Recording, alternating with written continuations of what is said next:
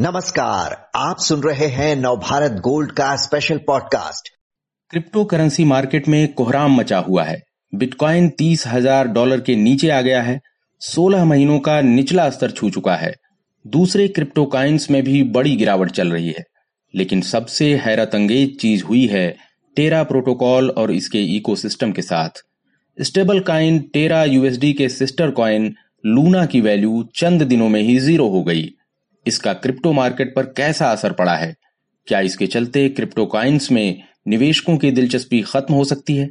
ऐसे कई पहलुओं पर जानकारी देने के लिए हमारे साथ हैं अजीत खुराना जी, जो रिफ्लेक्सिकल के फाउंडर हैं। अजीत जी, स्वागत है आपका। लूना पाँच अप्रैल को 116 डॉलर के ऑल टाइम हाई पर ट्रेड कर रहा था, लेकिन 13 मई को आते आते इसकी वैल्यू ज़ीरो डॉलर रह गई। निवेशकों को करीब 40 अरब डॉलर की चपत लगी है।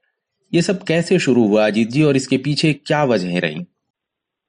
हालाँकि हमें इसकी जानकारी पहले नहीं थी, मगर जैसे कहते हैं ना कि कौआ और कोयल दोनों काले होते हैं, बट जब वसंत का समय आता है तब पता चलता है कि कौन किस प्रकार का गीत गा रहा है और उससे ही कौए और कोयल में फ़र्क और अंतर मिल जाता है। तो लूना और उससे जुड़े हुए जो टोकन है, जैसे यूएसपी जैसे टेरा यूएसबी और उनके जो प्रोटोकॉल है, जैसे एंकर प्रोटोकॉल उनमें पहले से ही खोट था, कमी थी, खामी थी। मगर चूँकि मार्केट बुलंदियों पे थी तो वो कमी सामने आई नहीं। जैसे मार्केट में मार खाई, इनकी वजह से मार नहीं खाई, अपने कारणों से मार खाई तो जैसे खोट वाले, गलत टोकन थे, वो उभर कर उनकी गलतियाँ सामने आ गई। ये हुआ है लूना के साथ, क्योंकि उसका जो अंडरलाइन स्टेबल कॉइन है, जो एक डॉलर का होना चाहिए, वो एक डॉलर का ना रहते हुए नीचे गिर गया और उसने मार्केट में कोहरा मचा दिया। जी जो उसका सिस्टर टोकन है यूएसटी उसकी एक डॉलर की वैल्यू को डीपेक कर दिया गया और बड़े निवेशकों ने उसे डंप करना शुरू कर दिया। स्टेबल कॉइन लेकिन अजीत जी ऐसे टोकन हैं जिनकी वैल्यू डॉलर या करें, जैसी करेंसी या गोल्ड या सिल्वर जैसी कमोडिटी से जुड़ी होती है ऐसा माना जाता है और एक तरह से उनको क्रिप्टो मार्केट में एक तरह से सेफ़ थोड़ा सा इन्वेस्टमेंट समझा जाता है। फिर भी ये सब हुआ है। तो ये मतलब सिस्टमेटिक फेलियर है कैसा है ये किस किस तरह आप देख रहे हैं इसको? देखिए, कोई भी टोकन हो, चाहे वो बिटकॉइन इथीरियम हो, चाहे लूना हो, चाहे टेरा यूएसडी यूएसटी हो, ये सारे अंत में होते तो कंप्यूटर प्रोग्राम है। तो पूरे बाज़ार में सिस्टमिक फेलियर तो नहीं हुआ, नहीं तो अन्य टोकन पे भी ऐसा असर पड़ना चाहिए था, मगर सिस्टमिक डर ज़रूर आ गया है कि क्या चूँकि हम लूना की जो प्रोग्राम में गलती थी या खामी थी, उसको पहचान नहीं सके तो ऐसा नहीं हो सकता कि हमने बाकी अन्य टोकन की जो प्रोग्राम है, उसमें भी उनकी खामी ना पहचानी हो। तो सिस्टमिक फेलियर नहीं है क्योंकि हर एक स्टेबल कॉइन का प्रोग्राम अलग होता है, मगर एक गलती पकड़ी गई है तो शायद दूसरी गलती भी निकले तो डर का माहौल तो बना हुआ है। जी, ये तेरह यूएसडी और लूना का मामला जो है, या कुछ थोड़ा सा हम समझना चाहते हैं जीत सी आपसे, क्या ये दूसरे स्टेबल कॉइन से कुछ अलग है इनका मामला? दो प्रकार के स्टेबल कॉइन होते हैं। एक होता है एसेट बैक जैसे यूएसडीटी जो विश्व का सबसे बड़ा स्टेबल कॉइन है, या यूएसडीसी जो भी विश्व का दूसरे नंबर का सबसे बड़ा कॉइन है स्टेबल कॉइन है। इसमें क्या होता है कि जो कॉइन वाले मालिक है उनका दावा ये रहता है कि हमारे पास बैंक में उतने पैसे पड़े हैं, जितने हमने कूपन कूपन मतलब स्टेबल कॉइन इश्यू किए हैं। दूसरे प्रकार का स्टेबल कॉइन होता है, जिसे कहते हैं एल्गोरिदमिक जिसके पास बैंक में पैसे नहीं होते, मगर वो कहते हैं कि हमने जो आर्थिक व्यवस्था है, वो ऐसी बनाई है कि ये हमेशा एक डॉलर पे ही बना रहेगा। टेरा यूएसडी जो है, वो एल्गोरिदमिक यानी कंप्यूटर प्रोग्राम से चलता हुआ स्टेबल कॉइन है। और ऐसे अन्य काफ़ी और स्टेबल कॉइन है, जो कि इनमें से कुछ टेरा यूएसडी से बड़े भी है। जैसे मेकर का Dai D A I platform जो है, वो टेरा यूएसडी से बड़ा है। हाँ तो सवाल ये आता है कि अगर टेरा यूएसडी फेल हुआ है तो क्या बाकी एल्गोरिदमिक स्टेबल कॉइन फेल हो सकते हैं?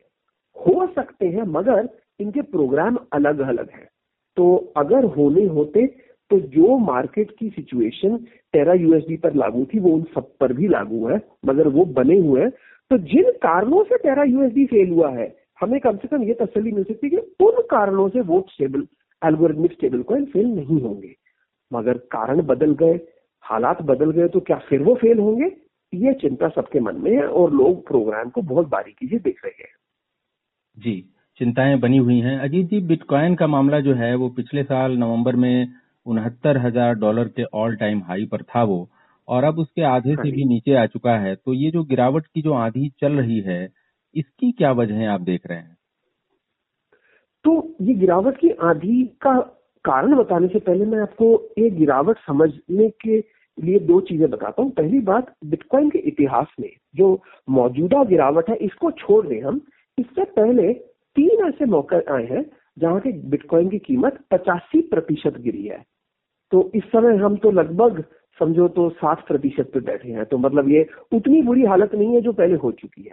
दूसरी चीज़ समझनी ज़रूरी होगी कि जो आपने नवंबर 2021 की किसी डेट का बताया, जब समझो उनहत्तर हज़ार उनहत्तर हज़ार तक वैल्यूएशन पहुँची थी, मगर अगर हम मार्च 20 जब कोविड की मार पड़नी दुनिया को शुरू हुई थी वहाँ का नंबर देखें तो बिटकॉइन की कीमत थी पाँच हज़ार आठ सौ डॉलर।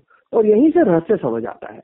हुआ ये कि बिटकॉइन के साथ साथ अन्य जो मार्केट्स हैं, जैसे कि स्टॉक मार्केट, ये सारी बड़ी तेज़ी से गिरनी शुरू हुई मार्च 2020 में।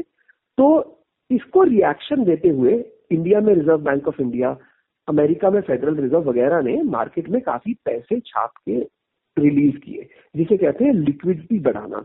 ये लिक्विडिटी बढ़ाने से एक तरफ़ तो महँगाई बढ़ती है मगर दूसरी तरफ़ ये जो एसेट्स हैं इनकी कीमतें बढ़ती हैं। तो बिटकॉइन 5,800 से मार्च 2020 में आ गया 25,000 पर दिसंबर 2020 में और करते करते जैसा आपने कहा नवंबर 21 में 68,000 69,000 तक चला गया। अभी हुआ ऐसे कि कुछ दिन पहले लगभग 10 दिन पहले यूएस का जो सेंट्रल बैंकर है फेडरल रिज़र्व जिसका नाम है जैसे इंडिया में रिज़र्व बैंक होता है उन्होंने अपनी ब्याज दरें 50 पॉइंट यानी कि 0.5 परसेंट आधा प्रतिशत बढ़ा दी। उससे मार्केट में लिक्विडिटी बहुत कम हो गई। सारे बाज़ार, चाहे भारतीय स्टॉक मार्केट हो, चाहे अमेरिकन स्टॉक मार्केट हो, चाहे क्रिप्टो मार्केट हो, बड़ी तेज़ी से गिरे हैं।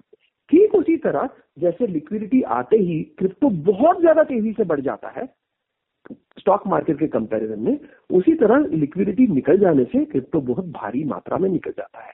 अगर ये मेरा अनुमान सही है तो आगे वाले समय में, हर क्वार्टर में, हर तिमाही में फेडरल रिज़र्व सिर्फ़ डिसाइड करता है कि क्या हमें और ब्याज दरें बढ़ानी है और अब तक ये माना जा रहा है कि वो अगले क्वार्टर में भी, अगले तिमाही में भी ब्याज दरें दोबारा बढ़ाएगा।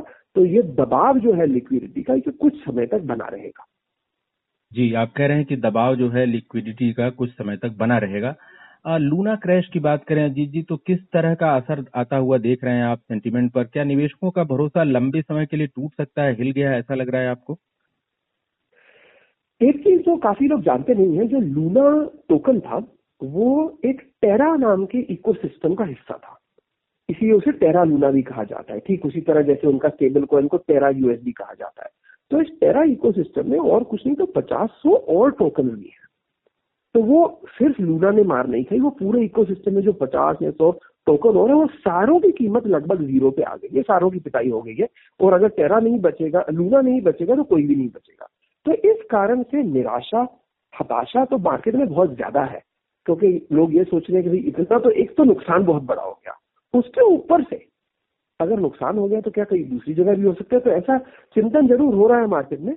मेरा मानना ये है कि जो लूना का जो असर होना था मार्केट पर भी और लूना के निवेशकों पर भी, वो पिछले तीन चार दिनों में अपने स्टेबल पॉइंट पे आ गया है, लोगों ने नुकसान बुक कर लिया है और इसके बाद लूना की वजह से मार नहीं पड़ेगी। उम्मीद है किसी और वजह से भी ना पड़े। जी, आप कह रहे हैं कि लूना की वजह से मार पड़ने की अब और आशंका नहीं है, अब और खतरा नहीं है। लेकिन अजीत जी एक बड़े दायरे में देखें तो इस पूरे डेवलपमेंट की वजह से ऐसा लग रहा है कि रेगुलेशन और कड़े करने की मांग उठने लगी है।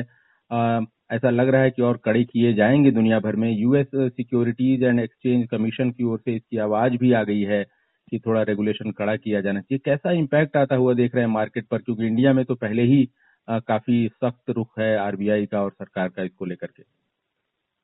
देखिए, एक बात जिससे इनकार नहीं किया जा सकता वो ये है कि जो लूना का लूना का जो एपिसोड हुआ है उसमें ग्राहक ने मार खाई है। ठीक है, बाज़ार भाव ऊपर नीचे जाते रहते हैं, उसके अंदर रेगुलेटर कहे कि मेरा कुछ लेना देना नहीं है तो ठीक है, मगर लूना का जो फेलियर है, वो बाज़ार भाव से रिलेटेड नहीं है, वो लूना का फेलियर है। तो ग्राहक को मार पड़ी है और रेगुलेटर को ज़रूर इस तरफ़ देखना पड़ेगा कि ग्राहक को अगर मार पड़ी है तो हम क्या कर रहे थे। तो इसलिए जो रेगुलेटर है, पहली बात उसको किसी तरह के स्टैंडर्ड सेट करने पड़ेंगे, यानी कि रेगुलेशन बनानी पड़ेगी, चाहे वो अमेरिका हो, चाहे इंडिया। अमेरिका में कुछ हद तक रेगुलेशन है, इंडिया में इनकम टैक्स छोड़ के बाकी रेगुलेशन अब तक आए नहीं है। तो हाँ ये बात तो ठीक है कि रेगुलेशन पे ध्यान ज़्यादा जाएगा। अभी क्या रेगुलेशन कड़े होंगे, कि रेगुलेशन गहरे होंगे, वो किस रूप में रेगुलेशन आएँगे, वो बताना मुश्किल है। मगर मुझे लगता है कि कुछ प्रभाव तो ज़रूर होगा इन हादसों का रेगुलेशन पर। जी तो आपने मोटा मोटी जो बातें बताई अजीत जी बहुत जानकारी की। एक आपने कहा कि क्रिप्टो मार्केट में अभी भी डिप और आ सकते हैं, क्योंकि ब्याज दरें बढ़ेंगी अमेरिका में, लिक्विडिटी का जो प्रेशर आगे और आएगा अभी। दूसरी बात आपने कही कि लूना एक सिस्टमिक फेल्योर नहीं है, ठीक है, एक गिरावट आई है, और उसका असर भी मार्केट पर आ चुका है, आगे और मार पड़ने की आशंका नहीं है, और तीसरा आप कह रहे हैं कि ग्राहक को मार पड़ी है तो रेगुलेशन को लेकर थोड़े कदम तो उठाए जा सकते हैं। बहुत बहुत धन्यवाद, अजीत जी, आपने विस्तार से जानकारी दी। धन्यवाद आपका।